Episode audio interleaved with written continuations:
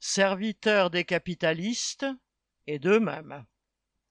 Le 29 janvier, le Premier ministre Rishi Sunak a fini par limoger son bras droit, Nadim Zahawi, jusqu'alors ministre sans portefeuille et président du Parti conservateur, dont les démêlés avec le fisc faisaient vraiment désordre.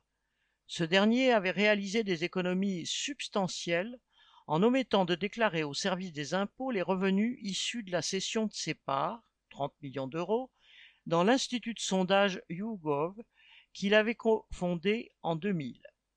Il s'en était tiré avec une amende de 5,7 millions d'euros du temps où il était le ministre des Finances de Boris Johnson.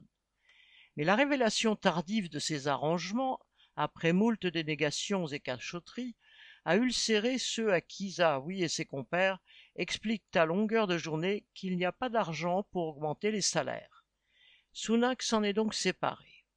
Ira-t-il jusqu'à se séparer aussi d'Akshata Murthy, sa femme millionnaire, qui pendant des années a joué de sa nationalité indienne pour ne presque pas payer d'impôts au Royaume-Uni, au point où en sont les conservateurs, tombés à 26% dans les sondages, soit 22 points derrière les travaillistes, en cas d'élections législatives anticipées, il en faudrait sans doute beaucoup plus pour les faire remonter. TH